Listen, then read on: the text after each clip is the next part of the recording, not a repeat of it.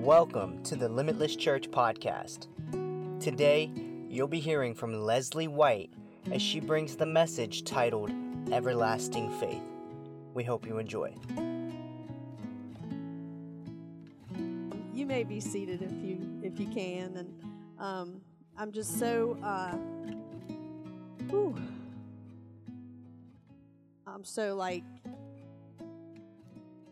little drunk right now. To, yeah, but anyway, um, in the Spirit, be full of the Holy Spirit, um, is what the Bible says, and um, I'm excited today because um,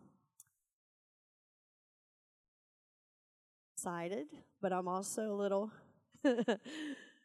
um, I'm about to make the devil mad. See. And uh, when you do that, you, you better be ready. And how do we fight those battles? In praise. And that's one thing that um, I have been so diligent to cultivate in my life because I knew it was going to be needed for the sake of the call. Ugh, I'm trying not to get emotional. Um, so um, yeah, last week I wasn't here. I was not sick, and some very lovely friends, you know, are you okay? I'm like, I'm perfect. I'm right where God has me. Because sometimes we can go through tradition and we can go through routine and we can come to church because it's the thing you're supposed to do. Well, um, just fighting some very spiritual battles. And we cannot fight them on the battlefield. We can't. And so, what God has been teaching me is about going to his courtroom and getting justice because he's the God of justice and he rules and reigns on Zion. And everything, this is like not in my notes, so Holy Spirit, you're just taking over right now. That's how it goes.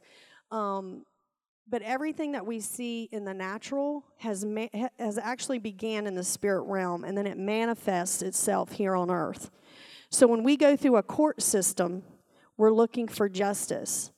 And even in the spirit there's a courtroom because the devil our adversary he goes before god and he accuses us.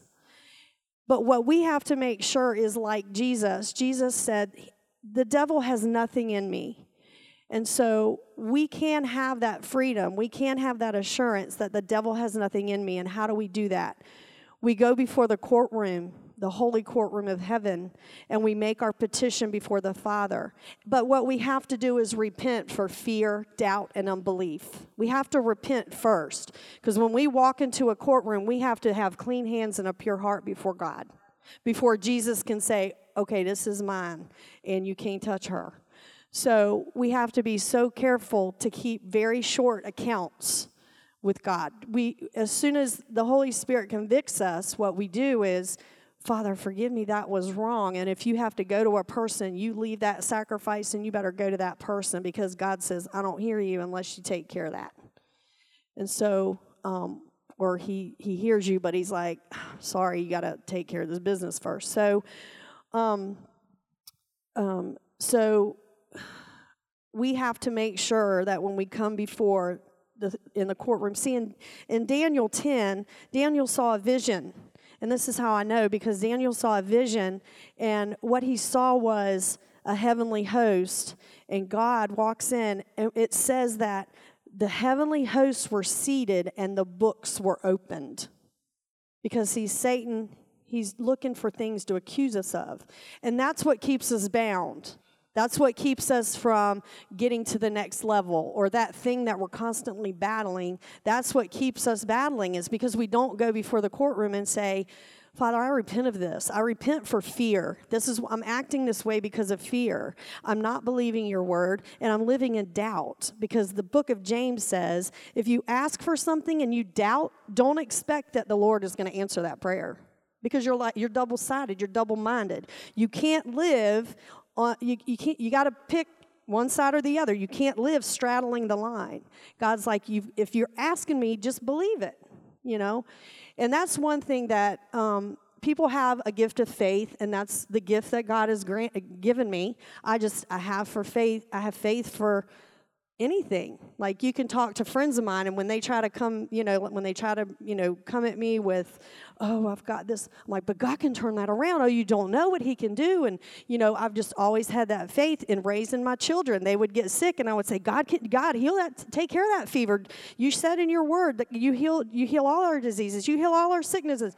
And as my kids began to grow, the first thing they would do is I wouldn't have to do it anymore. They, I would Miranda got sick one time. She was three, four years old, running a fever and throwing up and whatever. And she's like, Mommy, you know, pray. And so we're praying and, and whatever. And, you know, God, take this fever. We're doing that. We're, you know, so she starts feeling sick and she runs, she gets up and runs to the bathroom. And I knew it was about to happen. So I'm trailing behind her.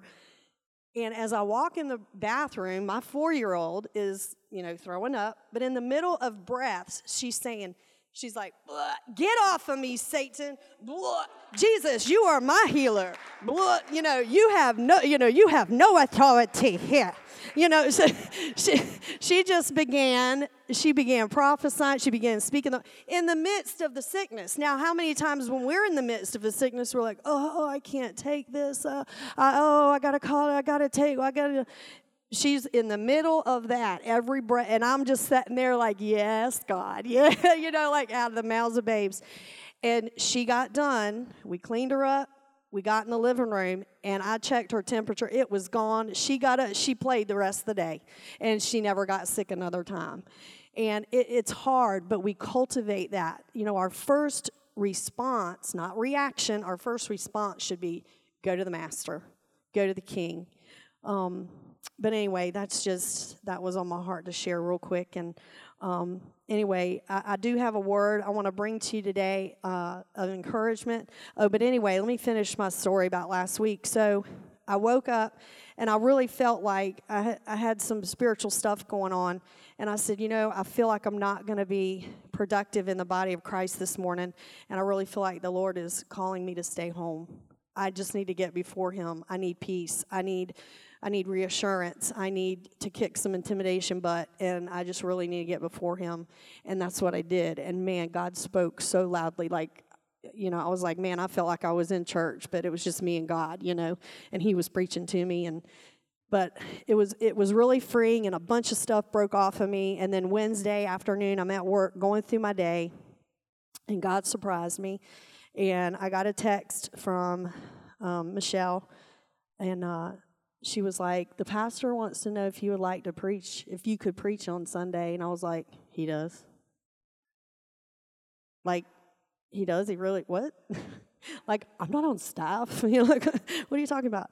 And so she, she, I think she kind of knew like I would probably be blown away. So like she texts that and then real quick back text, just think about it. Just think about it. I know you're freaking out, but just think about it.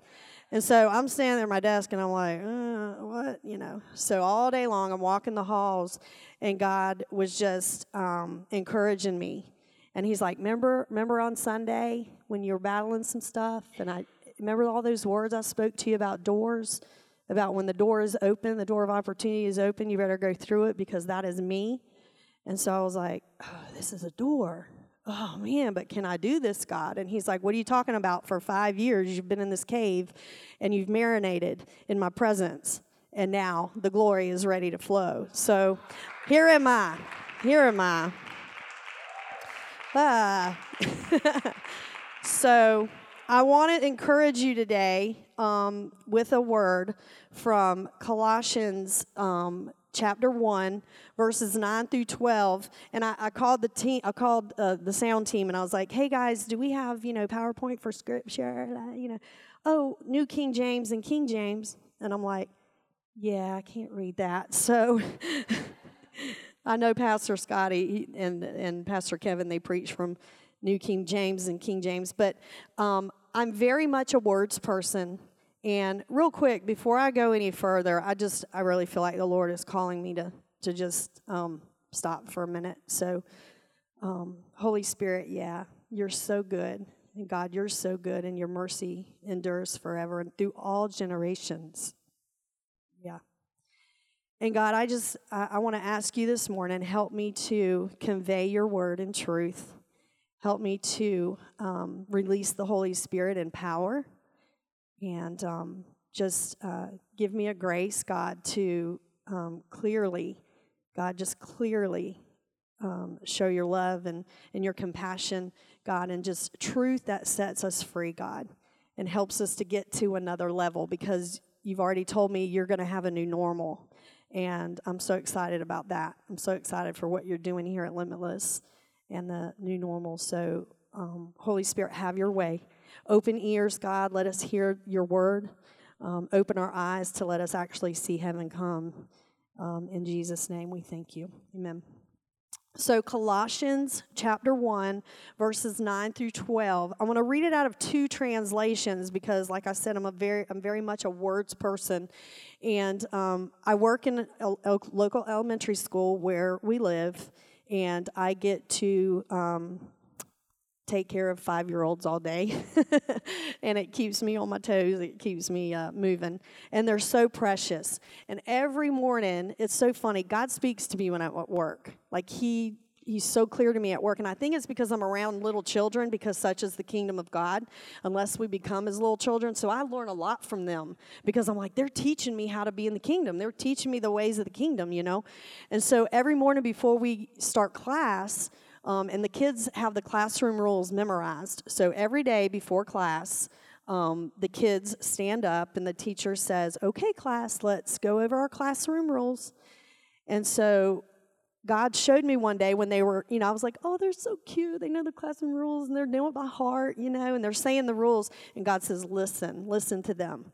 I'm speaking through these classroom rules because you're in a classroom in my classroom, the Holy Spirit classroom, and I need you to listen to these rules. And the rules are we raise our hands to speak. God says you better lift them hands and praise me every day. You better give me glory. When you raise your hands, you better speak to me. yes, we raise our hands to speak. We listen when someone is speaking. That's how they say it. Okay, God, He's saying, shh. Now, shh. You did your praise. Now, shh because I got to tell you something. We listen when someone is speaking. We're kind and caring. We are kind and caring to our friends. God's like, I need you to be kind and caring because there are people in this world that don't even know what it means to be around people who are kind and caring. And I'm like, oh.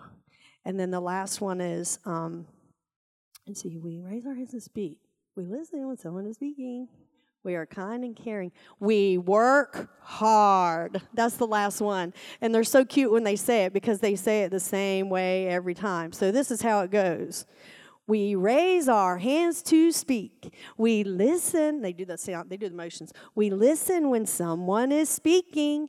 We are kind and caring to our friends. We work hard. That's what they we work hard. And God is saying, and so when they when they were doing that the other day, God says, those are my rules. Those are my classroom rules. And you get to hear them every day. And I'm like, ooh, what a reminder. What a reminder. Um, so, anyway, um, that's just a little bit about my life at school.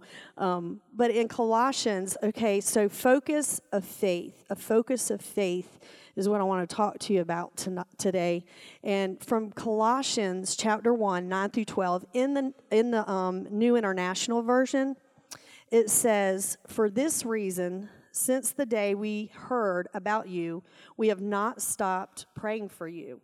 We continually ask God to fill you with the knowledge of His will through all the wisdom and understanding that the Spirit gives, so that you may live a life worthy of the Lord and please Him in every way, bearing fruit in every good work, growing in the knowledge of God being strengthened with all power according to his glorious might, so that you may have great endurance and patience, and giving joyful thanks to the Father who has qualified you to share in the inheritance of his holy people in the kingdom of light. That is in the New International. I want to read from the Passion, this verse in the Passion. Since we first heard about you, we've kept you always in our prayers that you would receive the perfect knowledge of God's pleasure over your lives. making you reservoirs of every kind of wisdom and spiritual understanding. We pray that you would walk in the ways of true righteousness, pleasing God in every good thing you do. You'll become the fruit bearing branches, yielding to his life and maturing in rich experience of knowing God in his fullness. And we pray that you would be energized with all his explosive power from the realm of his magnificent glory, filling you with great hope. Your hearts can soar with joyful gratitude when you think of how God made you worthy to receive the glorious inheritance freely given to us by living in the light. That is powerful right there. And let me tell you, I come with a warning label that says flammable, TNT, explosive material, handle with care. And David can attest to that. I come with that warning label. Um, but the word endurance, okay, like I said, I'm a words person. I, this word endurance, I looked it up in Google. Google has Google Google has a little bit of yeah.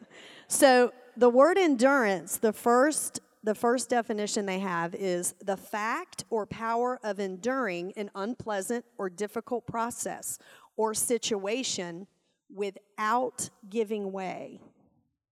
That's good, but it gets better. The second, the second um, definition says the capacity of something to last or to withstand wear and tear the capacity of something to last or withstand wear and tear. Withstand wear and tear. You're not going to show any signs of wear and tear. You endure this journey, you endure it, you press through. And it even says through the unpleasant, unpleasant or difficult process without giving way. Okay? Let me give you some synonyms for endurance ability, courage, fortitude, grit, patience, stamina, strength, tenacity, vitality, backbone, resolution, restraint, continuing, enduring. And God is raising up a church that is victorious, and she is running with enduring faith that will withstand all the difficulties that are coming at us and that but they're going to do it we're going to do it in victory. We're going to do it through victory. We're not going to let it beat us down. We are not going to let us let it stop us from what god has called us to do because of those verses right there because of the endurance God says that He is bringing His people to a place where He is calling you to come up higher, to live above your circumstances. Stop living on the defensive where you're looking for the next thing that's coming at you in life. Oh, I, I conquered that thing. Oh, God. Okay, get up. Okay, what's the next thing coming? We're not going to have to do that anymore. We're not living on the defensive anymore. We're going to, in this era, we're going to step into the offensive and say, bring it on, because guess what? You're coming down. You're getting under my feet. You're not, I'm not going to have to dodge and move and wear myself out trying to, you know, battle these issues coming at me. No, we see it coming and we say, that's where you are. We stand our ground. We get that backbone. We have that tenacity, and we say, "No, I'm pressing through this, and I'm gonna keep. I'm gonna walk straight. I ain't gonna go like this. I'm, I'm walking straight. And when that thing comes at me, it's under my feet already. Like it's gonna be bowing before it even gets to us because they're like, she ain't shrinking. She ain't shrinking back. You know. And so that's where God is taking us in this era. He is raising up a victorious bride that isn't looking for the things coming at her, but it is an army that is taking ground, and anything that gets in the way will be trampled. So watch out. Um, I want to uh, tell you also in the book of Revelation, there are some benefits to enduring and being an overcomer. And um, in the, I'm just going to go through them real quick. Um, Revelation 2 7, it says that um, for those who overcome. Okay, so this is the book of Revelation. This is what John is seeing. I got to put my eyes on here a minute when I read. This is what our brother John saw in the book of Revelation and what Jesus was, or what God was saying to John. So, to those who overcome, I will grant to eat of the tree, the fruit of the tree of life, which is in the paradise of God. So, guess what? When we overcome, we get to eat from the tree of life We never die. We never wear out. We never give way. We've got life. The next thing in um, 2.11, Revelation 2.11, that first one was 2.7 in case you're wanting to write these down. Revelation 2.7 was the first one. Um, Revelation 2.11 says, He who is able to hear, let him listen and heed what the Spirit says to the assemblies. He who overcomes shall in no way be injured by the second death. We have protection. We have protection there. We're not injured. The second death, we're not. It's not going to bother. It's not going to harm us. We've got protection. When we overcome, Jesus says, uh, Revelation two seventeen says, "I will give to eat of the manna that is hidden." Man, I want that manna. I want that hidden manna. And I will give him a white stone with a new name engraved on the stone, which no one knows or understands except he who receives it. You're going to get a new name, and only you and God are going to know what that name is about. You hear that? I can't see when these are reading. He is going to give you a new name that only you and him will understand. God's going to know what you've been through. He's going to know what you withstood, and the name that he gives you you're going to understand I know why he gave me that name, and nobody else is going to know why. Yeah. All right. So Revelation 2 26 through 29 says that he who overcomes, I will give him authority and power over the nations. And he will rule them with a scepter rod of iron, as when earthen pots are broken in pieces. And his power over them shall be like that which I myself have received from my Father and I will give him the morning star. He's talking about you. Talking about you. So you're going to have authority over the nations. You're going to have authority over the nations, and you're going to rule with authority and power. Mm. We need that right now. We need that right now in our country. We need a power and authority that stands up against what's happening. And, uh, and yeah, uh, Revelation 3 5 through 6 says, um, um, Thus shall he who overcomes be clad, means he to put on, white garments, and I will not erase or blot out his name from the book of life. I will acknowledge him as mine, and I will confess his name openly before my Father and before his angels you are going to have a new garment. These filthy rags ain't going to be on you no more. You're going to have that white garment. You're going to have a name that is burnt into the book of life to never be erased. And you are going to be acknowledged before God and his angels. Jesus is going to say, This one was mine. Look what he did for me, God. Look at the love he showed. He put on he put on my garment. He put on the garment of praise and walked this earth and released the glory, my glory and my love. Look at her. Look at my daughter. Look at everything that came of her, but she still withstood. She overcame. And now I get to acknowledge her in front of my Father and his angels. I mean, we're not in this for acknowledgement. I know I'm not because I know my weaknesses and I know the things that I've been through. But man, to know that that one day Jesus is going to stand before God and the angels and say, "She was mine." Oh man, I want to hear that. Ooh, I want to hear that. That's that's powerful. Hmm. Um, okay, Revelation um, 3 12 through 13. He who overcomes, I will make him a pillar in the sanctuary of my God. He shall never be put out of it or go out of it. And I will write on him the name of my God and the name of the city of my God, the New Jerusalem, which descends from my God out of heaven, and my own new name. So, right there, you're going to be a pillar in the house of God. You're going to be, I mean, that's what holds up the sanctuary. You're going to be a pillar, a strong pillar in the house of God. And then the last one, Revelation 3:20 and 20 through 21, um, it says, He who overcomes, I will grant him to sit beside me on my throne, and I myself overcame and sat down beside my Father on my throne. Jesus said, Just as I overcame, and now I'm seated next to my Father, when you overcome, you're going to be seated next to me. It's no contest. And so we're going to have that place next to Christ because we we honored his name.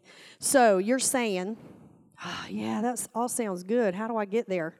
How do I do this? Because, man, I've got darts coming at me every way, every which way. And, and let me tell you, this old girl, whew, man, the darts. Whew.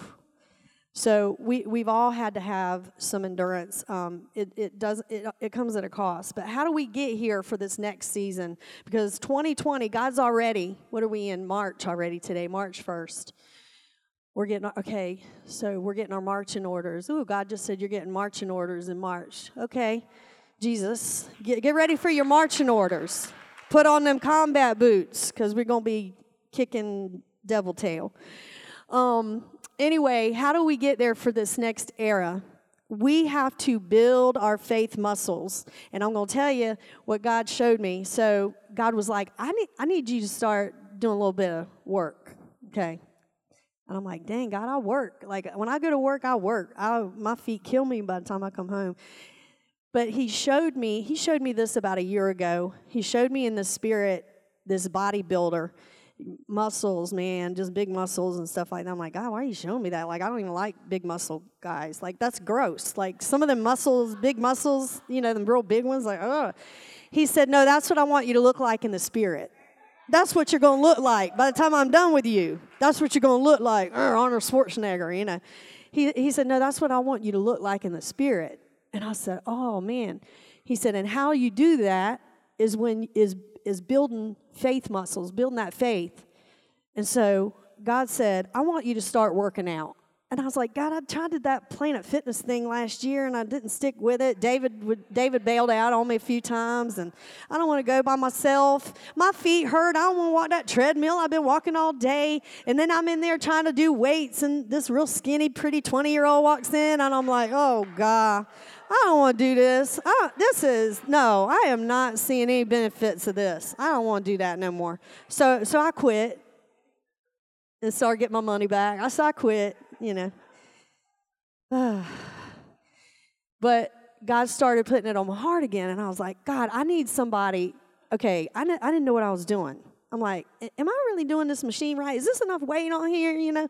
And then, the, you know, I'd see this bodybuilder guy come up and he's sweating and going, I'm like, why ain't I sweating? Why am I not pushing so hard? Like, what? Well, I need some more resistance or something. I don't know what I'm doing, you know? And so, um, anyway, I, I started thinking about, well, there's a, a, a fitness club in Elizabeth City where, where we live, you know. And so I knew they had a Facebook page. So I was looking, they do this little thing every year. They do it a couple times a year, and it's called the Little Black Dress Project. Well, I'm going to be the project for the Little Black Dress. And so I, I signed up for it. You know, my girlfriend was like, hey, if we both signed, was, it was kind of kicking it around, and it was weird because my girlfriend come up to me at school and she said, I want to work out. You know that club down there that does the little black dress? I was like, yeah, you want to do it? She's like, yeah, they do have an offer if you join with a friend. I said, girl, let's do it. Because God told me I needed to do it for some reason. She's like, oh, you're doing that God thing again? Okay. So, um, so anyway, so she took care of it. She said, I'll take care of it. I'll get all the information. So she sends me the information, guys. And no lie. So I'm going over, going over. So I didn't realize it, but the name of this place is called No Limit Fitness. No limit fitness. Limitless?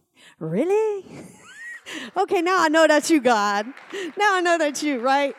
So, and God was like, and the reason I want you to do this, it's not just to get in shape and be, you know, look nice and be, you know, you know, whatever. He said, it's because I want to teach you resistance training. I want to teach you endurance. I want to teach you how to resist train. He said, not just in the natural, but in the physical okay? And he said, for this next season, you've got to have some stamina. Look, we are right here from the finish line, y'all. We are right here. We cannot stop. We can't drop the baton. We can't say, I'm too tired. I can't, you know, we can't crawl across the line. We are victorious. We're going to run across the line, right? Because we're right here at the end. And so God's like, for this next season, I mean, I'm 53. I'm not ashamed, y'all, because my, my little babies think I'm 25. I'm not ashamed to be 53. And when they say, Miss White, how old are you? How old do you think I am? 25. You are right. Yes, I am, sugar. You are so sweet. And my teacher's looking at me going, mm, You lying? You lying? So, but when Miranda was in school, she would go around and tell everybody, My mom's 45. My mom's I'm like, Shh. That was back when she was in school a while ago. Yeah, she did. But um, anyway, so God's like, look, for this next, look, you done been here 50 some years, 53, whatever. He said, You may have 50, you may not. He's like, But for this last haul, I've got to have you with some, you got to have the stamina. You got to have endurance. You got to be able to give it your all at this point because there's not much time coming. We can, we can tell that just by watching the news, which I don't do. But anyway, No Limit Fitness is going to get me in shape. And this guy, they were like, this guy will work you. And I'm like, oh man, can my heart take this? I'm 50. Can my heart, can, am I, you know? And so God's like, just do it. Because with all that's coming in this last, the last days, it's not all doom and gloom. I don't, I don't want to, you know, seem like that. But we know that the, the, the enemy, the devil, he's, he's mad. Like I said, tonight, today he's getting mad because for a lot of years he tried to say, you're, you're not going you're not going to help the body of Christ. What are you doing? What look at look where you've been. Look what you've been. How are you going to help the body? Watch me. Okay. So anyway, because with all that's coming against us, we can do one of two things. We can either run in the opposite direction because it gets too hard. This is how many times have I thought that in my life? I have. I even on the, on this Christian journey, we get tired we get tired of fighting you know with the children and their what the choices they're making. We get tired when the husband don't do what we think they should be doing. I get tired when the bills get tight and we barely make it through the month and i was wanting to give to this mission trip. And i get tired of people at work telling me this god thing ain't real. What are you doing? You're weird. And you get left out because they don't understand what you're about. You get tired and you say you know what god? You know I was miserable living in the world, but at least I, you know, was doing what I thought I was having fun, but you know, I wasn't at all. How many times have I thought that? Like, oh man, I just want to give up sometimes. And then God will send that word. He'll send a friend to come and speak a word into your life. They'll, you know, He'll send a word in the Bible. Something will come in your mind like, oh, I remember reading in my Bible that I'm more than a conqueror, you know? So He will at the right time send that. Or the other thing you can do is stand your ground. There are those of us who, for many years, have stood our ground. Many. I've been in the church a long time, and it's we're get, we're just now getting better. We're just the bride is the bride. Okay, look, the bride's waking up. She quit hitting the snooze button. That's what we've been doing a long time. We've been hitting the snooze button. I want to go back to sleep. This is too hard, right? Well, she doesn't turn the alarm clock off. She getting up. It's time to get up. Wake up. Wake up. But anyway, so we've been battling a long time. Discouragement comes, it takes over. But God's saying, What I'm trying to do is to train you to live by faith and not by sight, not by what you re- see. Because in the book of Luke 18 8, Jesus is telling us the story about a widow and she's fight she's fighting against she's going to the unjust judge. She needs a judgment. Okay so even jesus talks about the courtrooms. So she's going to this unjust judge and she needs vindication. And she's not getting it. And she keeps going back and she keeps going back. And this little old lady is not stopping. She says i need some vindication. And luke 18 8 says in that same when jesus is still telling us that story about her she finally gets her vindication. It says, God will give swift justice to those who do not give up. And that when the Son of Man comes, is he going to find faith? In Luke 18 8, when I, the Son of Man, come, am I going to find faith in the earth? Faith in what? Not faith in your job, not faith in the people around you and your husband and your wife, not faith in your kids, not faith in your finances, not faith in your car, not faith in your health, not faith in your house. You got to have everything just so. That's not the kind of faith he's talking about. He's talking about faith in the Son of God, faith that he will bring you through whatever you're going through, faith that he will deliver you when you reach that Red Sea, he's going to part it. When, he, when you tell that mountain to move, he's going to move it. That's the faith he's looking at because that's the faith that people who don't know Christ need. They need you to walk up to them and say, "How long's your foot been in that in that brace there?" How, you know, I know how that how you can get that fixed. I know where that where you can get your healing. Oh, what doctor? Oh, honey, let me tell you. His name is Jesus and he'll do it right now. And people are healed people are healed. That's the kind of faith Jesus is talking about. In the process of resistance training, you're going to find a strength and spiritual muscles that you never knew you had. So I am so this starts this week sometime and God's like, You're going to feel muscles you never thought you had. He didn't even know you had a muscle in your little toe, but you're going to feel one. And I'm like, Oh, man. So, we, in, in this process of resistance, that's why, um, you know, we go through it, is, is to uh, be able to stand in who we are in Him. We have to know that we are able to stand in who we are in Him. Because apart from him i can do nothing. This is this right here is only made possible to you today is through him.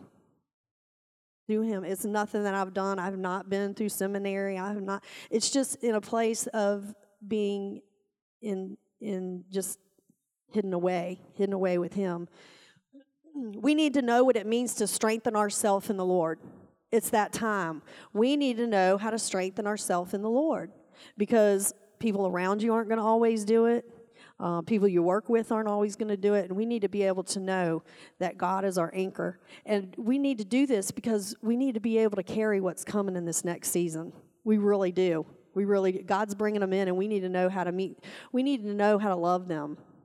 We need to know how to love them. We need to know how to speak a word of truth in their life. We need to know how to be tender with people who have been burnt so much that the scars are so real and they think that the scars will never go away. But we need to be able to stand in that. He is wanting to build your faith and strengthen you and rewire some things that, some wrong thinking that you've had because the word says not to be transformed, I mean, not to be conformed to the world, but be transformed by the renewing of your mind. See, we've been homeschooled in the wrong home. We've been homeschooled in the wrong home. Not, I'm not just talking about your family home, I'm talking about this world. We've been accustomed to what the world is doing, and we learn, we're learning, we learn patterns from them. And God is like, I need you to look at my homeschool. And so he wants to rewire our thinking for what for what um, he wants to do. He's wanting to prepare us for the long haul. Really, he really does. Part of the endurance training is for the maturing of your faith that will mark a church as unstoppable, which is what Limitless is. Our name, Limitless. He wants to mature us into the body of Christ, united as one building each other up in the most holy faith, right? Supporting one another, encouraging one another. He wants to do that because he wants to mark us as the church that's unstoppable. When people walk through this door, they're not going to have to wait for worship to start to feel the presence drop in. They're going to feel it on the parking lot, they're going to feel it on Independence Parkway when they turn in. They're going to know, like, I got to get there. And I think the Lord has brought a lot of people here just from in that experience like i heard about that church or i just feel like i need to go here today. I mean so i hear so many testimonies of people of how they got here. Even the way we ended up here was a god thing. We were just minding our business and there we got the call. And i'm like what? Never heard of this place? Don't know these people? Oh my gosh you know? Um, so it's you know he's he's going to drop some things in your lap and you better be able to better be ready to run with them um, we have to realize that we are not defined by our circumstances or by even what the world says, and that we have to be determined that we're not going to shrink back no matter what comes at us um, because of fear, uh, because I'm not good enough, because um, I, you know I'm just not worthy. Forget that stinking false humility. You have got the living God inside of you. Now step up and use it. That's what he's saying. Step up and use it. I put the power there for a reason because how else is he going to get that? How else is he going to release it in the world unless he uses us? Um, but anyway, we we need to. Intimidation is what I was fighting last week, and God clearly shut the door on that and said, "Okay, I'm going to show you. I'm going to show you how you've overcome this." And then that's why I got that call on Wednesday because God's like, "Okay, the intimidation is gone now. Now this is the door." So we need to be willing to say that I'm going to stand in who I am in Christ because I know who He is and I know who I am. And I'm actually living in a reality that is not of the natural realm. We can live in the supernatural. As a matter of fact, the way I think about it, and I think I might have heard it from Bill Johnson. Um, this is really uh, like supernatural is really not super. Like we were created to to live like he said something like that. I don't remember how he said it, but it made sense when he said it to me. He's like, you know, we're always saying, "Oh, I want to live in the supernatural. I want to live in," the, and he's like, it really, it really isn't super. This is how we were meant to live. You know what I'm saying? Yeah, this is how we were meant to live. But we call it supernatural because we're so used to living in the natural that we got to call it supernatural so that I'm not living in the. You know what I'm saying? You know what I'm talking about? So we were created naturally by God, but because we lost it, now we call it supernatural. But we're supposed to be flowing in that all the time. Jesus did what Jesus did, right? We do that. Um, Ephesians 2 6 says that we are seated in heavenly places so we can live from that seat and not from the earth. We're being invited to govern with God. And what does it look like to walk in that authority? And how does that impact my family, my city, and my nation? Okay, seated in heavenly places. I remember a time when David and I, we had, uh, the girls were little, two small kids, and he was working a job work he's an electrician so he was working this job working his tail off. I mean coming home exhausted every night working overtime. Uh, he was a foreman and you know leading jobs and you know it, he would come home stressed every night. And um, i just remember he would come home from work and he would he wouldn't even eat. He'd go straight to bed. And all night long he'd twitch and, and turn and because he and I'm like, why are you twitching? He's like, I'm working in my sleep. He's like, I'm working. I'm, I'm wired up stuff and I'm, I'm climbing ladders. And, and I'm like, good God, because you are moving in the bed. I can't even sleep. And um, it was a really trying time. And um, he he would he would come out. He'd be like, "Man, if I could get on with the city, man, them guys like, you know, they don't." He's like, "They don't work as hard, you know. they screwing in a light bulb every now and then, you know." He's like, you know, he he would see these guys in the um where he used to go buy supplies. And so the city workers would come in, they'd be all like, hey, man, you know, and they're standing around. He's like, I'm in there getting stuff, and they're just in there standing around in their little city Norfolk shirts, you know. And so um, he was going up to the altar every week. I mean, he was like, God's got to do something. I said, Yes, he does, because I did not marry a man to come home and go to bed every night. I got we got kids, we got things we got to do. You cannot be doing this to me.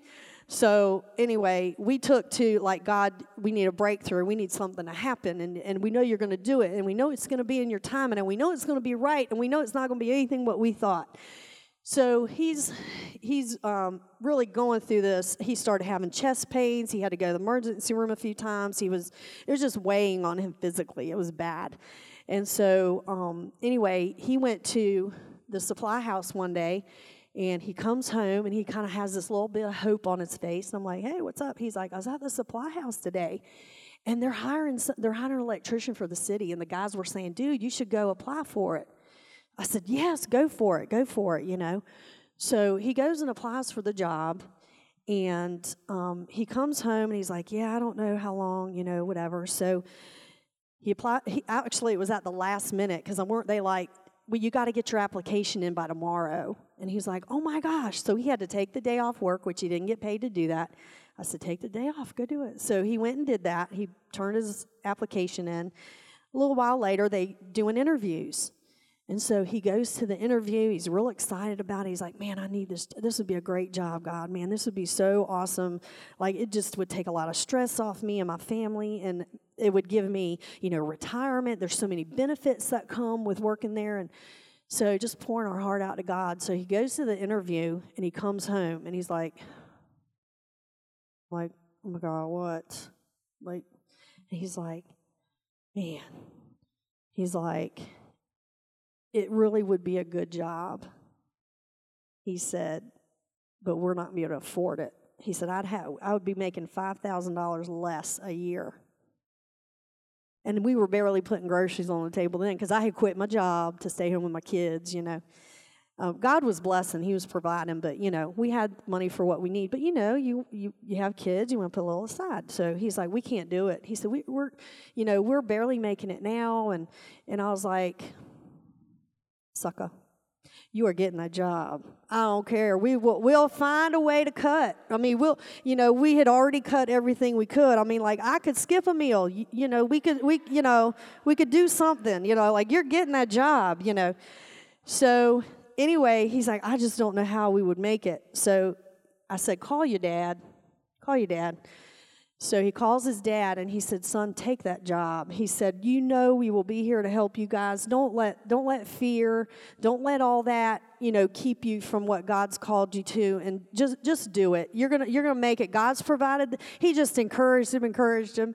And so, you know, David gets off the phone and he's crying. He's like, "I got to take that job. I got I you know." And so I'm like, "Well, we just got to wait for them to call." you know, like we got to wait for the call. Okay, you're laughing, but 10 minutes later, we got the call. Because because they told him, oh, it might be a couple weeks. We got more people to, to you know, we, got, we have more interviews to do. Honey, as soon as he got off the phone with his daddy, and we talked about, I said, well, there you go. You got your answer. It, it, God, you're going to walk through this door, and we're going to do it in peace. We're going to do it in joy. But the phone rang he gets off the phone. He said, They want me to take that job. They didn't even finish the interviews. I said, That is God. That's God. That's God. So, you know, we, we've endured times. We've, you know, we've endured that. We've had, um, you know, our oldest daughter, she was very fearful and um, she dealt she battled fear man and i know why because god had such a big calling on her life and she battled fear, you know, and she's she's uh, we would have to read scripture and pray over her every night. She would cry about going to school, and she was so. She's like, "Mom, I'm afraid something's going to happen to you when you're not with me." And and I'm like, you know, we, man, it, it was a trying year, and we went through a year of literally the devil was trying to kill her and kill me too. Um, but God got us through that, you know, like we would just pro- prophesy over her life and read scripture. And and she just she had a hard time. This was when she was in third grade and just had i don't know what happened but the enemy was battling for her soul and her life. And so we were fighting so hard for her and with her and just teaching her how to do that. And um, she went through um, a couple of years of you know kids when they go to public school they're trying to live their faith out and other kids don't understand and they're they're trying to do the right things and it just becomes it can you become, weary. And so when she was in sixth grade she encountered some bullies and people bothering her and you know the mama bear wants to step in but god kept saying i'll vindicate I'll vindicate you. You pray for her. You you know if something needs to be addressed, you email the teacher and let them know what's going on. But you you let me take care of it, and you'll see me blow like she'll get she'll get favor. She already had favor, and at the end of her sixth grade year, well, she had trouble with this one girl who was, you know, you have to look at what people might be going through, and that's what I used to tell my kids. Like, they don't have a good home life. Like, look, what, look what you're coming out of. You're blessed. And that girl, she doesn't have like her dad's not there. Her mom works all the time. She doesn't have the things, the care that she needs, and you know, just not she just is not getting what she needs so she's angry you know? And when people see people that are blessed and you're angry you don't want them blessed you want them angry with you. And so she would go to school and this girl would like throw morgan's books on the ground and be like pick them up. And morgan would she was very tenderhearted and she would and she would just sit there and and um you know just a lot of terrible bullying. And it took a lot of strength as a mom to just pray her through that and get her through and uh, I just kept saying, honey, just be Christ. I know it sounds cliche, just be Christ, just be Christ, you know. And um, so at the end of sixth grade, we were at the awards ceremony where people get awards for their um, academics and blah, blah, blah. And Morgan wasn't at the top of her class, but she wasn't dumb. Um, so we worked hard. um, so we're we're here at the we're here at the ceremony, you know, and you're sitting there, proud parent. When's my daughter going to get an award? And she wasn't getting any awards, and she would look at me, and I'm like, you're like, you're still awesome. I love you. And whatever. We worked hard for those bees. like, whatever. And so at the very end, they do this award, and it's called the Child of Character Award. And all the teachers have to vote and nominate, or you have teachers that nominate kids, and at the end, everybody has to vote they have a like closed session. Who do you think we should pick? Like this is like the highest honor, you know. And so, you know, we're sitting there and the the teacher or the principal, somebody gets up and says, Now we're at the part of the, the most important part of the ceremony, we're going to announce who our child of character is. Well, they go through this dissertation before they call out the person. So they're like, this person, and I can't remember everything that was said, blah, blah, blah. One of the things that stuck out to me was they said, we knew it was a girl because then they went to this young lady has been unaffected by the environment around her and has constantly put on a, you know, like she's always positive, always has a positive word for her peers, always t- appreciates her teachers. Um, she always is depend. She's dependable. But the thing that, that, that marks her, that's what they, the thing that marks her is that she's unaffected by the world, like stuff going on in, in around her. And so they're going, I was like, man, this girl, wow, I wonder who that is. Like, you know, I had no scope for it. I was like, man, that's awesome that to not be affected by what's going on in school. This is, just, and they said, this award goes to Morgan White. I was like, huh? And she jumps up and she looks at me. I was like, huh? And she's like, and I'm, I'm probably yelled. I think I did, went, woo, that's my baby, yeah, you know. And so um, she goes and gets the award.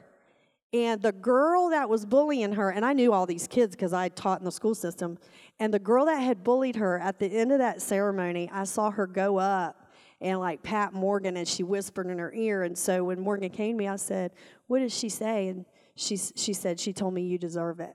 And I was like, Wow, if that's not, I mean, God is so good. Like, if we just let Him, right? We let Him take care of it. But I'm here. I just I want you to be encouraged today um, for people who you know you might be in a dark place right now. Know who your anchor is.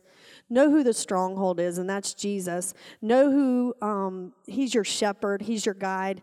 Um, he's in a place that He is building within you a strength and a trust, a resilience that will not be stolen. So when the enemy comes to you and tells you things, tells you lies, you can tell him, You belong under my feet. You don't belong in my ear. You belong under my feet, right? Right? We got to remember, we can't live in the natural. You know, the coronavirus, you know, we got all, everybody, you know, oh, we got the we got to be careful. Honey, Psalm 91 says, No sickness and disease will come unto this dwelling. This dwelling right here, I'm protected by the Most High. He is the Most High. Most High. He's above it all. You know, when we hear of uh, wars breaking out, or we hear, look, God is winning the Muslims to Christ. Jesus is showing up to them in their dreams.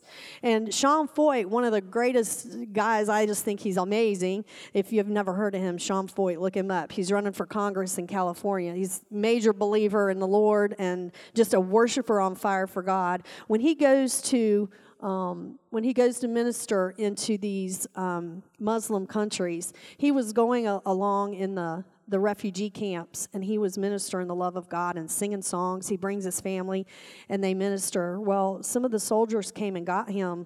One of the generals came to the camps because things were happening. He said, Hey, I want you to come with me. And he's like, Oh man, I'm probably going to get shot or something. They're going to behead me or whatever. So he takes them and he takes them right into the thick of battle where there was this ba- fierce battle going on. And he says, Get out your guitar, get out your guitar. And he had worshipers and other guys with him. He said, Get out your guitars, get out your guitars.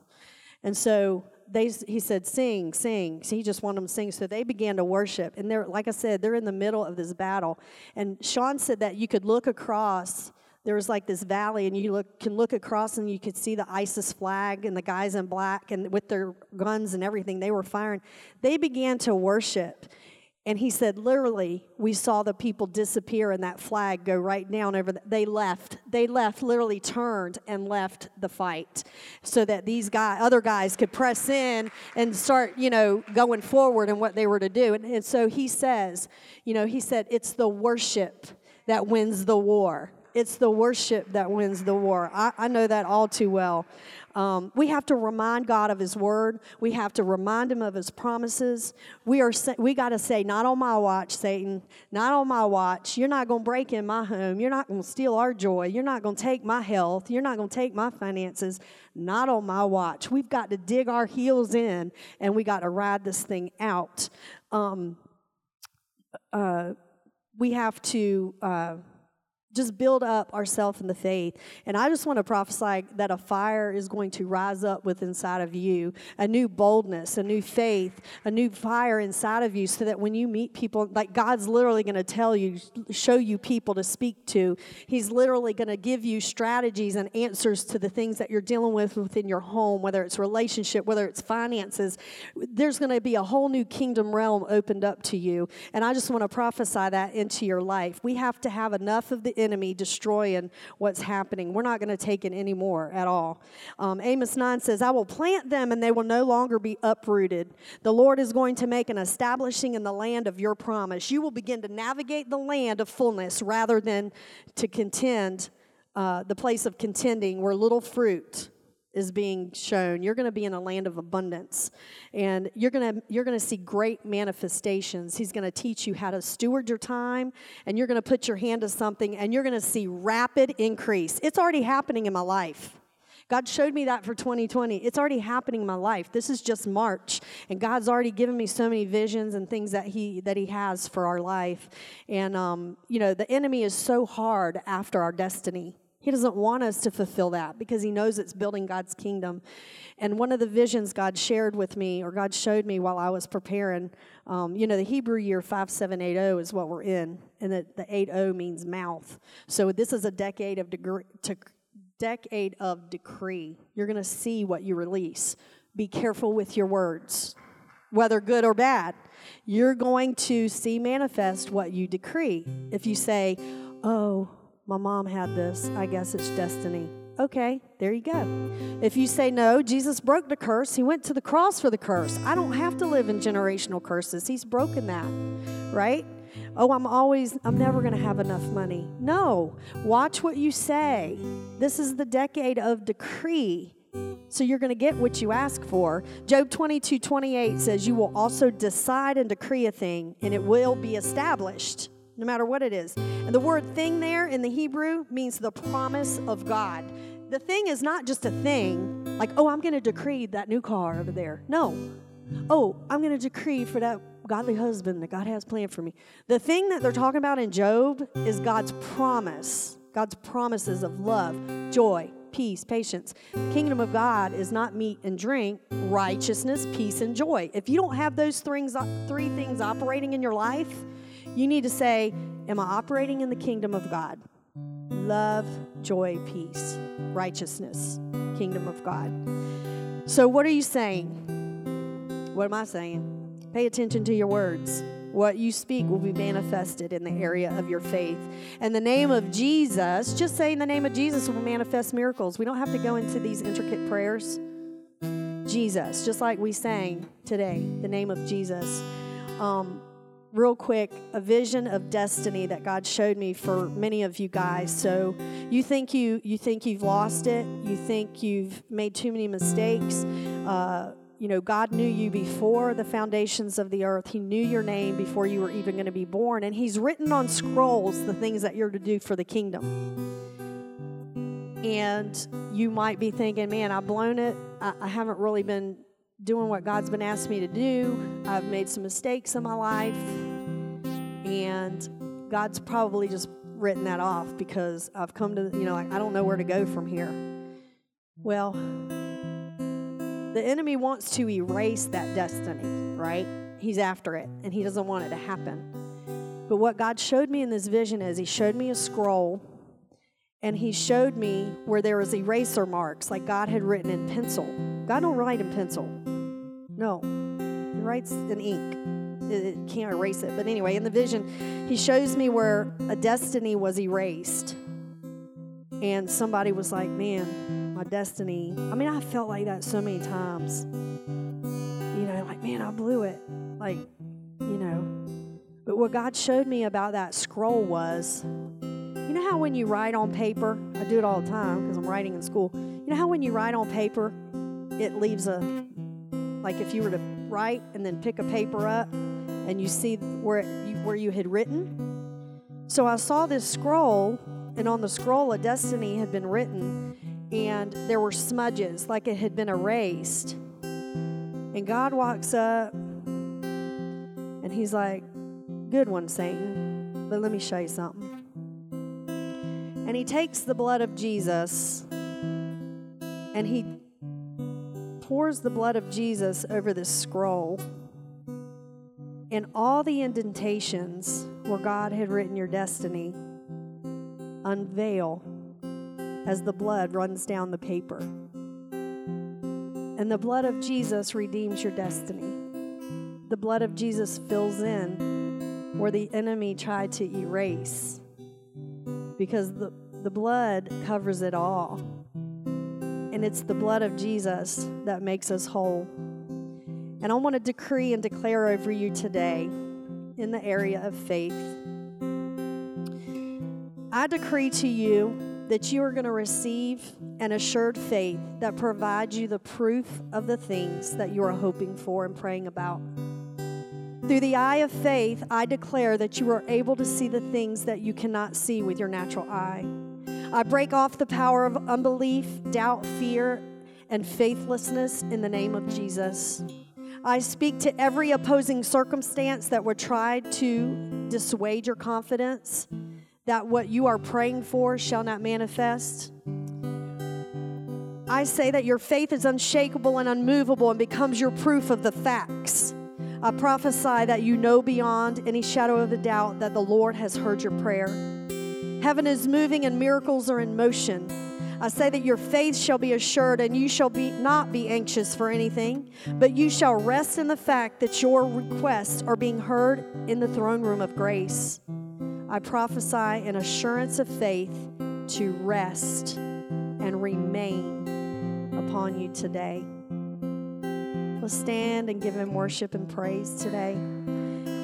If you are if you are battling, if you are battling at this time and and um, you need prayer, uh, you want me to pray, you want us to pray, we've got prayer warriors in here that will pray for you.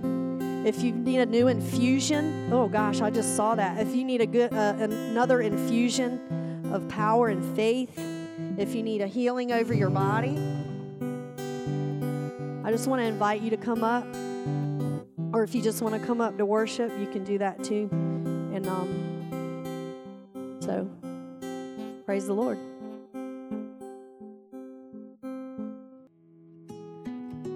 Thank you so much for tuning in to today's podcast. As always, you can check out our website at limitless.faith to see all the ways that you can stay connected with our church. We'll see you next time.